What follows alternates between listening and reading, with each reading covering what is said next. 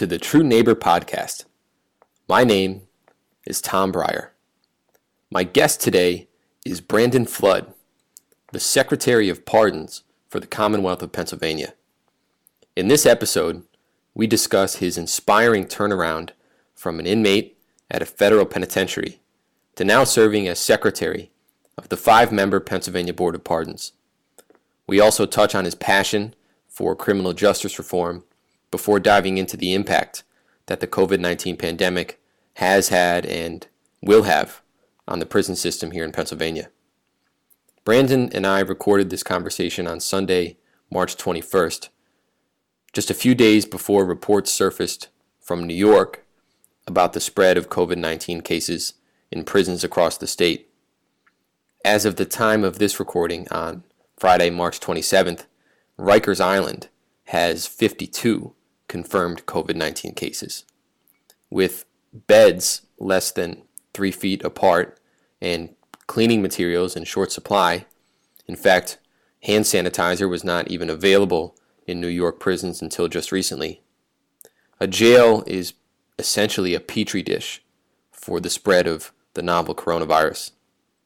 New York Mayor Bill de Blasio pledged recently to release more than 300 people from Rikers Island alone, and this is in addition to the 75 inmates who were released last week. The New York Supreme Court just determined as well that 16 detainees, which comprises of a mix of defendants in pretrial detention, um, as well as other individuals who have been jailed for parole violations, those individuals, the New York Supreme Court ruled, uh, must be released because their age and medical conditions made them particularly vulnerable to COVID 19. Pennsylvania as of the most recent report on March 25th, has not confirmed any positive cases of COVID 19 among the prison population. Nevertheless, Brandon forecasts with remarkable precision precisely what the dilemma will be in this situation. On one hand, do you release prisoners into a world where they can't find a job or housing? Or do you keep them incarcerated? Where COVID 19 can spread like wildfire.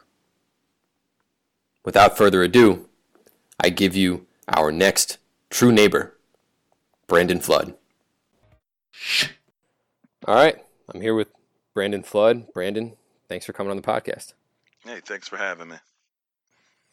I was uh, I was looking back through my emails uh, to see when it was we first had lunch at the uh, at Strawberry Square, just about a year ago. It's hard to believe. Um, who would have thought that fast forward a year we'd be uh, in this position, huh? Yeah, definitely uh, didn't expect this, but um, I think our governor's been handling it as best as he could, and if nothing else, this will be a, a many lessons to be gleaned from this experience. Absolutely, yeah. I think you know we see the contrast between what's happening with leadership nationally, and then having Governor Wolf and Lieutenant Governor Fetterman is uh, it's reassuring to know that uh, they're in uh, they're steering the ship right now for sure. Um, but uh, I'm excited to chat with you. There's a um, number of things I wanted to ask you about. But before we start, um, you know, I'm sure a lot of people listening are familiar with your background. But could you tell us a little bit more about you before you assumed your role as Secretary of Pardons, and and just give us your your story because it's one I think a lot of people would like to hear. Yeah, no, absolutely. And I think a lot of people, um, I'm still somewhat of a mystery to a lot of people. Uh, that's what I said. I say to a lot of people, depending upon which media outlet that people heard my story or, or learned of my appointment. Uh, in one breath, it may seem like I just it's it it um, uh, it may seem like I just got out of jail and they appointed me to this position. you know, uh, um, and then there's some some media outlets to go a little bit, they dig a little bit deeper into what preceded this appointment. Um, but yeah, born and raised here in Harrisburg. Um, spent most of my time in the Uptown area.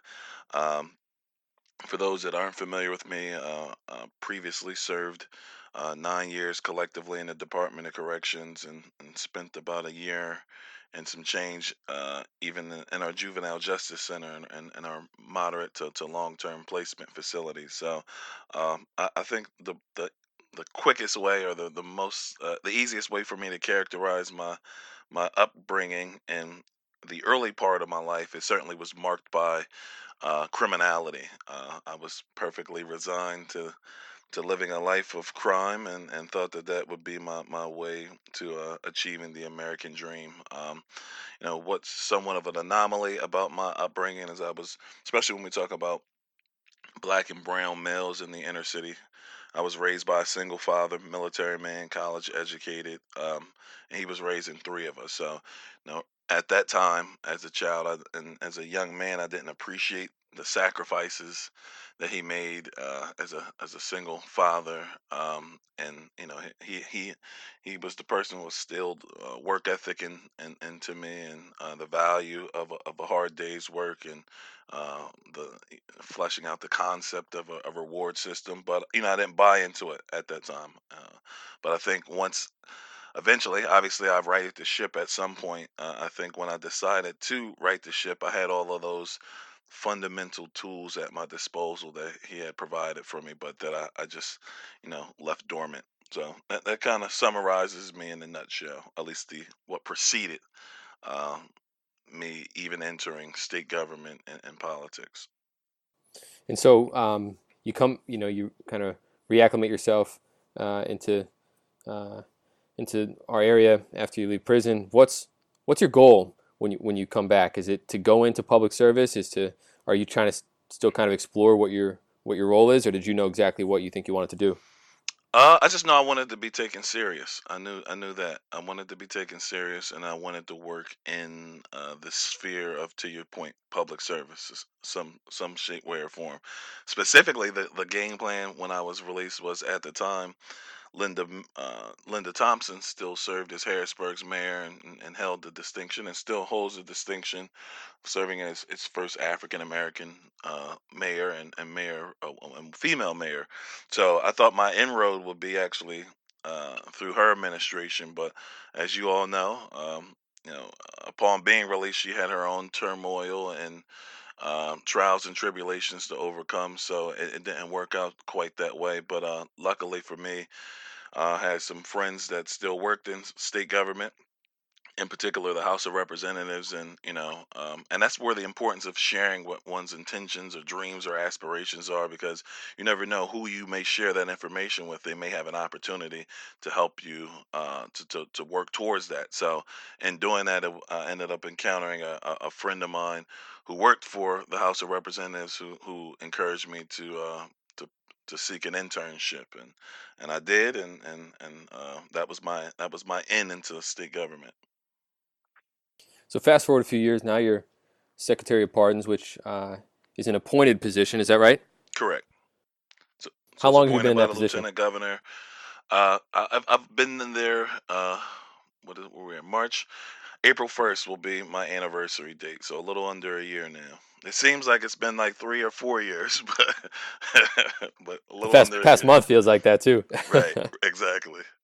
And so, tell us just a little bit. What are your primary responsibilities as Secretary of Pardons? What does your your daily schedule look like? What are what are you looking at on a day to day basis in terms of uh, your role in that position? All right, sure. So, uh, my specific uh, job description is to to oversee uh, the the agency, the Board of Pardons, which administers what's known as executive clemency in Pennsylvania. So, anyone who's been convicted of a crime in Pennsylvania and that was disposed of in either the state court or on the magisterial district judge level. Uh, uh, they come to our board for relief, either in the form of a pardon, which relieves them of the conviction altogether, as it's as if the conviction never happened, or uh, they seek relief in the form of commutation, which is the modification or reduction or reduction of one sentence. So think of someone who's condemned to death row or life, who wants relief in the form of parole, uh, life on parole or uh, can uh, or modified from uh, death row to life uh, without parole, or someone who's been, as I like to say, uh, erroneously sentenced where the punishment doesn't fit the crime. So my job is to oversee that agency. So the intake, the processing of all the applications, the scheduling of the hearings, uh, preparing the board members to review applications uh, and to administer those hearings, uh, outreach outreach and education is key too. Uh, certainly, Lieutenant Governor, part of my one thing he tasked me with was making sure that more deserving Pennsylvanians uh, avail themselves of this process. Um, and then more importantly to drive his policy the lieutenant governor he charged me with the task of making this of essentially r- transforming the executive clemency process in pennsylvania so to make it more efficient more accessible and, and more impactful so that's my job in a nutshell I was um, I want to talk about how COVID has impacted your position, but um, it wasn't too long ago. I think it was December where uh, Lieutenant Governor Fetterman wrote an op-ed in the Philadelphia Inquirer saying that he was really disappointed with the number of uh, pardons granted.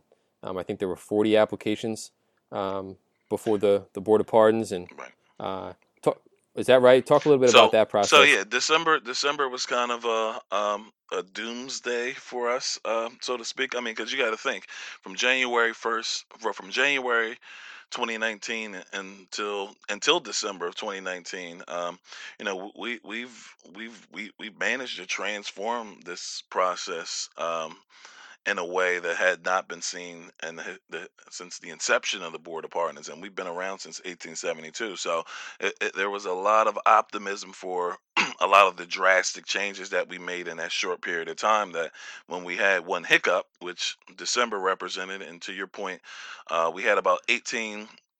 There were 18 commutation cases uh, I would say, conservatively speaking, and this is just my perspective, at least eight of those 18 were solid ones, were ones that we thought there was a general consensus that uh, would would be recommended to the governor, and that were were meritorious cases. And uh, and I'm I'm saying conservatively speaking, eight of the 18, and of those, but ultimately what happened is only two of those 18 were approved. And for the lieutenant governor, uh, commutations uh, i- i- is is is an area that is near and dear to his heart. So he he felt like uh, that the board failed um, to live up to its mission. And and frankly, you know, we we looked at that as an opportunity to question: Do we are do we know what our do do all of our board members understand what our mission is? So I think while uh, it certainly was negative in terms of outcomes, there weren't as many folks receiving commutation as the lieutenant governor would have liked. I think it, it provided a moment for us all myself and the board members to really rethink what our mission is uh, and to, to, to, to operate in a more cohesive manner. So uh, hopefully, you know, I, I think we, we, we, all of our board members will learn from the failures of December uh, uh, and, and hopefully we will see better outcomes moving forward. So moving forward, I guess that's a good segue into what's happening right now. Uh, when was it that you first learned of, of the, the COVID pandemic? Was there like a moment in time where your office came together and kind of talked about this being, uh, you know, the gravity of this being far more drastic than you had first heard? What was the timeline like in terms of uh, your interaction with this virus? Um, I mean, I think we, we, we all didn't take it as serious as, as we obviously do now. Um, I mean, there there were some some early signs that uh, that that this was bigger than than anticipated. Just some of the questions about that we received from the governor's office about our ability to to telecommute and my office's ability to telecommute and uh, questions about our essential function. So um, you can tell that they were really trying. At least the governor's office was trying to assess. Um, who can still be able to meet those basic functions in in uh, in a remote setup if if necessary. So um, I think we, we didn't take it serious initially, but then obviously as as the governor uh, and, and and Secretary Levine uh, began to, to to share more information. Um, you know, I think it, it benefited us is that we're not a huge agency, so uh, you know, uh, I literally can convene everybody in one meeting, uh, whether in person or over the phone. So uh, we we all we have a proactive group of folks in our office. So for us, we we really didn't get dinged that bad, uh, with the exception of maybe the backlog will obviously increase now that you. Even though we're not in the office physically, I'm sure folks will still be submitting applications. Um, so, so outside of the backlog increasing, uh, I mean, we we really uh, weren't uh, adversely impacted, at least as of this moment. And so as of now, is that the plan to continue reviewing applications just electronically and, and remotely? Well, I think what, what we're going to look and see after the governor's, uh, at least that, that initial 14 day sequestration period is up to see whether if it's extended or if it's lifted. Uh, so I think as we have a better sense of how long uh, we'll, we'll be forced to operate this way, then we'll start thinking long and hard about whether we need to uh, uh, adjust our functions and, and maybe start trying to hear cases uh, telephonically or, or some other way in a remote manner. So this might be uh, a little bit beyond the purview of your office, but it was recently reported in Philadelphia that crimes like theft, burglary, uh, stolen automobiles, certain economic crimes will no longer result, at least for the time being, in detention, and that police would also stop enforcing bench warrants to individuals who failed to show up to court. Um, is this a trend that you see continuing statewide? What I mean, I know you you are very active in terms of reforming the criminal justice system. How do you view the recent developments in that space uh, progressing over over time? If this um, era that we're living is is to continue.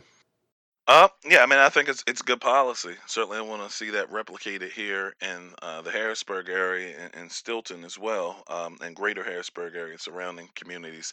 Um, I mean, it's a matter of it's a matter of uh, resources, right? Prudent use of resources. So when we talk about some of these low level offenses, um, yeah, we, we should, you know, at the police officers aren't immune from the coronavirus either. So uh, the more that we subject them um, to to possible exposure, you know, um, the you know we're not really uh, it is- isn't helpful to, to, to our efforts to, to to to flatten the curve, so to speak. So I think it makes sense from a public health standpoint, but even more broadly, and and uh, and to your point, although this isn't under my purview, certainly this is pre-entry, right? We talk about we often talk about re-entry. We seldom talk about pre-entry, preventing folks from even entering the system or incurring criminal records. So I think uh, another thing that I think we should look at. Uh, especially once this this uh, pandemic subsides, is uh, broadening the scope of what we should be decriminalizing. Right now, we we speak we when we hear about decriminalization, we only speak singularly about marijuana or small possessions of marijuana. But there's other offenses uh, that I think that we maybe should look at uh, decriminalizing as well. That folks shouldn't even uh, penetrate the system to begin with, or at least have some kind of diversionary uh, mechanism in place. So I think again, uh, a lot of lessons to be gleaned from here. Even if if if this uh, sequestration period or quarantine was lifted tomorrow, I think uh, if nothing else, this pandemic uh, should force us to say, hey, how can we do things more efficiently uh, moving forward? So uh, I definitely want to see that replicated locally. I think you raise a great point, and that's kind of true across society as a whole. I mean, we see what happens with our healthcare system when we enter a pandemic. We see what happens when people don't have any retirement savings or they don't have any equity. You know, it's I think 75% of Americans in this country can't even go paycheck to paycheck, uh, and so the veneer gets stripped away in a crisis because um, all those shortcomings are exposed. And I don't think the criminal justice system is immune from that. Is there um, something you know if we were talking about decriminalization? Uh, what would you prioritize in in that regard? Would it be the, the decriminalization, uh, decriminalizing marijuana to start with? Oh yeah, absolutely. I mean, I, I, I, and I would need to see. That's something that I would consult with the PA Sentencing Commission on and, and other stakeholders to see, uh, you know, the, what the data suggests. How many folks are penetrating this system? And I know specifically with marijuana. I mean, because we pulled the data um, early, la- well, late last year when we we rolled out our our expedited review program for marijuana convictions. Uh, you know, there's over 60 uh, just from 2010 to 2019. There were over 60,000 Pennsylvanians that were charged with small possession. So those are 60,000 folks that potentially incurred misdemeanor convictions on their record, uh, or may have been violated for probation or parole, or otherwise, uh, or have been incarcerated in their county prison. So uh, 60,000 folks are is a significant number. So I would definitely have to look at the numbers um, uh, and and the types of crimes to see uh, how many folks are clogging our system up, particularly, like I said, for those those low level misdemeanor offenses or nonviolent, non-sexual offenses. Going back to COVID for a second, I saw recently, um, I forget exactly where, but there was a report of an inmate testing positive for the coronavirus. Uh, have those discussions been brought up at all in your office in terms of what prisons can do to help mitigate the spread of these of, of the virus? I mean, it's I'd imagine it's uh, it's tougher in a confined environment to do social distancing. What are those conversations like if you if you're having them? Right. Yeah. No. No. So we certainly got roped in to to that discussion. I know the ACLU uh, and a number of other social justice organizations. They had sent out a letter maybe three days ago uh, addressed to the governor and the lieutenant governor and Secretary Wetzel with the Department of Corrections, um, making a push for uh, either releasing prisoners uh, that have are more susceptible to uh, the virus or uh, don't pose a threat, or folks that are under pretrial uh, who are who are held under uh, under a pretrial basis, meaning they've yet to, to go to trial for an offense. So some of those low level offenses. Um, but you, you raise a good point, and, and I think a point that we need to, to be considerate of. And you know, certainly someone with my background, uh, you know, some folks may deem it controversial. I don't think it's controversial, but we don't know if prisons may actually prove to be, you know, given I know they've taken some steps, the Secretary Wetzel has to, you know, visits have been canceled, so they've certainly restricted the number of people that enter the prisons to just personnel, essential personnel. Our prisons in some cases, prisons may be the best place for certain inmates. You know, think about this, because they've been asked, they've asked us too to have hold special hearings for commutation cases to get folks out, as I said, that that either are uh, at an advanced age or susceptible, more susceptible to, to the virus, or just meritorious candidates for release. And in my opinion, now, with this and and with the pandemic in full swing, is it really a good idea to release folks uh, into this environment? You know, especially you know, um, not only from a public safety standpoint, but from a, a workforce development standpoint. You know, how many jobs are really available? You know, folks are shedding jobs right now, or folks are on furlough uh, right now. So to have folks come in to be released into this kind of environment, I don't know, would be the the most ideal thing for us to do uh, but I, I qualify all this with saying I think it's a little too it's a little early yet for us here in, in, in Pennsylvania. I think after that initial 14 day uh, sequestration period expires, uh, I think then we, we we need to look once we have a better sense of what this is going to look like moving forward. Uh, then I think we all need to put our heads together, and I'm sure that we will, to make sure that uh, we can kind of uh, ensure that those that should be released are released, but they're being released uh, in a way that doesn't compromise number one, public safety, but also public health. No, that's a great point. and I hadn't even thought about that. Is is you know, uh, it's hard enough as it is, right, to reacclimate yourself in society with a normal society. Right. Uh, but to do that then and not have recourse to a job or to um, putting yourself back into you know standard living is another question altogether. And so I Right. think you know if what are your thoughts on the proposals recently for for a universal stipend? I know um, you know Steve Mnuchin, the Treasury Secretary. Uh, Andrew Yang, this was, here, uh, know, while I won't say he was the brainchild of it, but certainly during his candidacy for uh, presidency, he, he, he, exactly. he, he at least lifted this subject up, uh, UBI up to the public consciousness. Um, I think, yeah, certainly uh, any any help you know, any help would be welcomed, even from someone like myself. You know, certainly, um, I like to think that I'm at least middle to to middle class here myself. So I'm I'm certainly not rich, you know. But any any you know, now folks were griping about whether a thousand was too little or or if it should be increased or whether it should be a one time uh, stipend or should it be a recurring, a monthly uh, stipend? So I think any any little thing helps. To your point earlier, uh, you know, at the, the the top of this conversation, you talked about seventy five percent of folks don't are living paycheck to paycheck. So a lot of folks, this like you said, uh, n- not even a year ago, this wasn't on our radar. So Mm. uh, I'm sure folks were, were a lot of folks were hit hard, especially those that are who, who work in industries that are deemed, at least right now, non-essential. Uh, and and if they don't have paid sick leave, um, you know, it, they're they're they're hurting right now. So I, I think it, it would be welcomed. Um, and something's better. Than, any relief is better than than than none, in my opinion. You know, the irony of this is, I was just uh, thinking about this yesterday. How Governor Wolf released his li- updated list of uh, life-sustaining and non-life-sustaining businesses. The uh, the life-sustaining ones are the lowest paid. I mean, Right. it's they're service workers, who, you know, doctors and physicians. They're uh, you know um, garbage men and garbage women. It's nurses. It's senior living uh, facility caretakers. Teach uh, you know uh, grocery workers. Right. Those are life sustaining jobs. Journalists, uh, police, firefighters, and Right, and yet and I've you seen know in in, in some of those industries too, or, or those sectors where, you know, the question is should should should these folks receive uh, haz hazard pay, so to mm, speak? You know, uh, they're right there on the front line, interfacing with potentially exposed individuals. Um, I, I've seen a number of folks. I know Jeffrey Brown from ShopRite out of Philadelphia.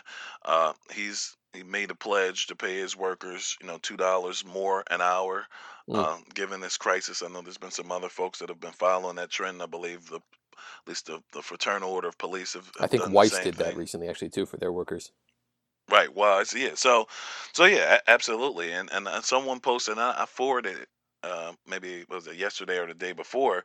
Um, but oftentimes we don't you know they, these aren't the most glamorous positions you know me working Right. at dollar tree as a as a as a clerk isn't the most glamorous position but right now it, it is a vital position and you know we we i couldn't fathom not being able to if if if if dollar general right now or dollar tree or any other stores uh convenience stores weren't deemed to be um non-life sustaining, you know what what that would mean for folks. 'Cause I certainly don't have I have a little bit of food and rations and provisions uh, uh, stockpile, but certainly not enough to, to last me uh, in the long haul. So yeah, definitely, I think we have a we should if we don't already have a, a, a renewed sense of uh, admiration and respect for our, the folks that work in that service industry. Couldn't agree more. Here's here's a question for you, and I've seen you post on social media about this on occasion. Uh, where do you go for your information? Um, you know, I, there, because of the world we live in, there's been a, a pretty big uptick in misinformation out there. right. Um, I know it can be easy to take headlines as you know truth without digging deeply into what the facts are. Where uh, do you have a, a priority list in terms of where you go to get access to correct information? Uh, no, I, I just try to make sure I vet it first. You know, at Yeah. the end of the day, I'm not trying to be, uh, you know, Geraldo here and be the first one to break the story. You know, so at the end of the day, uh, you know, I'll read it in its entirety and try to check primary and secondary and tertiary sources uh, for the validity of uh, any information that I'm consuming or that I potentially may share. So yeah, no, I mean, it, it really just comes down to vetting. I, I think it, it, there's two sets of people right now. Um, in this post-pandemic world that we live in, there's folks that are looking to, I won't say uh, who, the, the folks that are, um, I would say, um, uh, peddlers of truth and objective information, and then there's some folks that are just looking to stir up trouble and really, um, uh, and, and aren't vetting any sources. If any, they're Mm, more so they're engaging in, in in the sensationalism. So you have um, truth mongers, and then you have, like you said, some some uh, folks that are are sharing disinf- disinformation or, uh, or misinformation. So, uh, yeah, I try to sh- share information that is, you know, like I said, that I vet, and at the end of the day, um, is informative and, and less salacious, so to speak. absolutely. Yeah, especially in a time like this where we all need to be operating on the same common nucleus of facts. Uh, how has your r- routine on a day-to-day basis changed at all? Are you, I mean, I think uh, you know you and I talked before the show about how um, you're pretty much working remotely full time. Are there things that you're doing now at home that you uh, that you've changed or that you weren't doing even just a week ago? Uh, I think for me, rest, rest. Uh, Mm, I mean, you know, uh, of of especially, you know, for me, I've always, I'm a restless person, so for me, staying in the house is is is is difficult enough. Uh, but even more so, uh, following this this this public health crisis.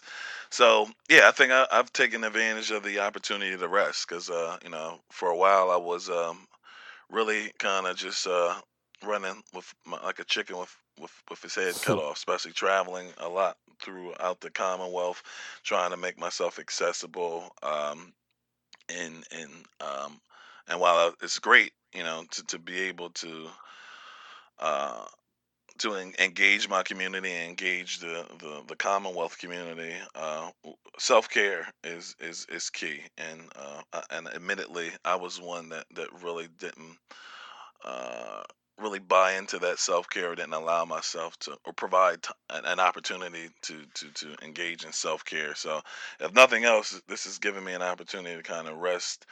Um, and and really go back uh that way you know supposing whenever this you know we we we revert back to a sense of normalcy uh I, I think i can hit the ground running and have even more energy before. So yeah for the most part uh resting and you know there's some things you know I, as i said you asked about my my duties as secretary. Part of that is driving our policy our public Mm. policy. So there's tons of things that i can i can further flesh out concepts of what i wanted to do policy wise for our board uh, that like i said when we do revert back to a sense of normal normalcy uh, I, I can kind of hit the ground with running with instituting uh, some of those policy reforms that i've been long ruminating over Is there one in particular that comes to mind? Is you know if you could when we get back to uh, Yeah, yeah, yeah, that state of absolutely. One, the one thing I want to do is, um, so we talked about creating expedited, um, expedited reviews for certain offenders and or certain applicants, and, and we did that October 2019 with marijuana related crimes. But I want to expand the number of offenses and uh, c- types of applicants that can qualify for expedited review. So one of the Mm. things that I want to do is look at those that I deem, or I like to classify as having uh, first time offenders or zero prior history score folks. So there's there's some people like you know f- in, in my instance it took what maybe about four I needed about four chances to to get myself together. And there's some people you know four chances, four times being incarcerated and being sentenced before I find the light bulb came on. Mm. And there's some people that it only takes one time. Like, and in some cases, it would only take two hours in the bullpen downtown for them to say, "Hey, you know what? I need to get my life together. So there's a lot of people I think that fall into that category that honestly did make a mistake. For them, this wasn't a, a, a lifestyle that they were looking to pursue, but they may have been hard up on their luck and decided to to, to, to, to do something that proved uh, uh, to prove to be uh, obviously criminal and and and result in, in them being convicted. So I, I want to target that population uh, a lot of folks who weren't eligible for ARD, which is the Accelerated Rehabilitative Disposition Program, it's reserved for first-time offenders. Um, because that program is usually dictated by the district attorneys on the county level, so they admit who they Mm. want into that program, and and the program is quite expensive too. It's between eleven hundred dollars and thirty three hundred dollars, depending upon which county you're in. So a lot of people who were first time offenders didn't get a chance to avail themselves of of ARD. So I think we can capture that population, and it makes it easier for us to schedule these hearings for me to prepare the boards because I'm only dealing with one conviction as opposed to someone that has maybe 12 convictions. So it's easier Mm. for analysis sheets, it's easier for background, and then it's easier for review. So, like I said, my, my job is about efficiency. So I think that's one I want to I want to start off with the first time offenders and those that uh, are classified as zero prior history, having a zero prior history score. I think that could be one of the silver linings of this uh, of this new world we're living in is that I, hopefully it creates a deeper sense of compassion and Right. empathy uh, and and you know brings humanity together. I think you know just it's easy to look back to uh, you know I know I I've thought about this my state of mind just two weeks ago. It was on you know people put blinders on sometimes and are trying to get ahead uh, on their own, and now we realize how much we need each other Right. uh, and how much we've this divisiveness that we've been living with is just unnecessary. And so, you know, I hope the silver lining from this uh, what looks like a, a long-term um, struggle will be a deeper sense of, of connection and, and empathy for people who are struggling. So I think if you come out with a policy like that when we get back to the state of normalcy, I think society hopefully will be ready for it. Yeah, yeah, absolutely. And I think our board members too. I think, uh, you know, part of the difficulty in my job is in, in this short amount of time, this roughly a, a year, that we've introduced a lot of change to this process. So for some of our board members that have been around for a while, you know, it can be somewhat off-putting uh, to have this much change in sh- such a short period of time. You know, and no Mm, one likes change. Uh, some people are better at adapting to to the vicissitudes of life, but most people don't welcome change.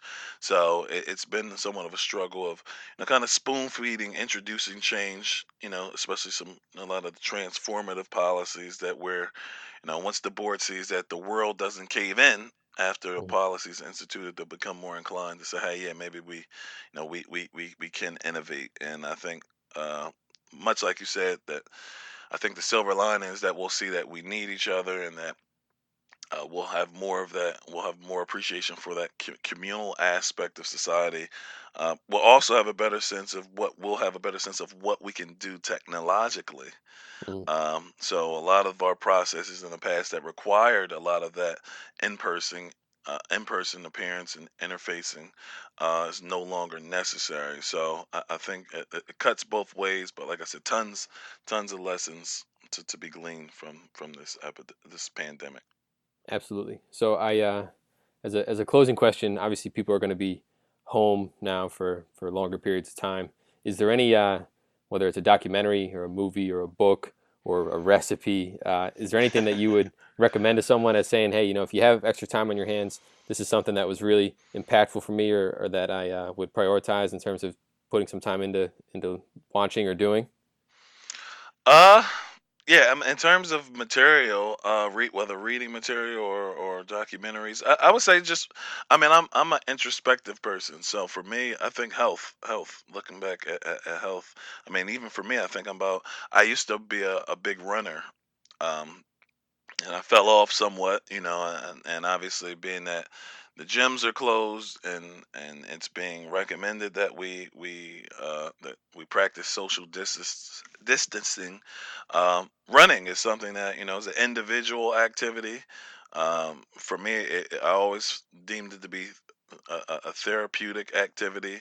So I think really looking inward and health wise, uh, you have some people that are using this as an opportunity to say, hey, the, the gyms are closed, so I'm just going to eat everything and screw the diet. Whereas um, I think mental health, both mental health and physical health, this is an opportunity where we we we don't have those distract, or at least the distractions in our lives and our lives has uh, diminished some. So I don't have tons of people pulling at me every day. So I really can be introspective. Um, and yes, I, I think use this as, as an opportunity to be to be introspective and and whether and, and do things that you didn't have the opportunity to do with a busy schedule or demanding schedule, um, especially with kids' activities and extracurricular activities. It's really a lot of time on our hands. So whether that's a book that you initially started or you were thinking about starting to, to write, you have more time on your hands. So I would just say use it wisely. Um, don't just remain idle. Um, so yeah, for me, that's that's what it's been. So um, probably you'll see me probably running more on the riverfront these days. Uh, but yeah, that, that that would be my only recommendation. Okay. And uh, so final question, if if anybody has any questions about um, you know changes to policy, I saw recently that um, you know uh, families of inmates will have I think it's what once a week of 15 minutes of video conferencing um, for for updates on things like that. Is do you have a particular resource that people should check out? Can they follow you on social media or anything like that? Yeah, Where yeah, yeah, point people to? definitely. Um, Facebook, uh, Brandon Flood or Brandon J Flood. There's two pages. Um, you know, anything that I, I think that is tangential to criminal justice reform or criminal just or the criminal justice system generally, I try to share. So I'm usually sharing things of what's happening, uh, both in the Pennsylvania Department of Corrections as well as Dauphin County Prison, as well as our probation and parole systems.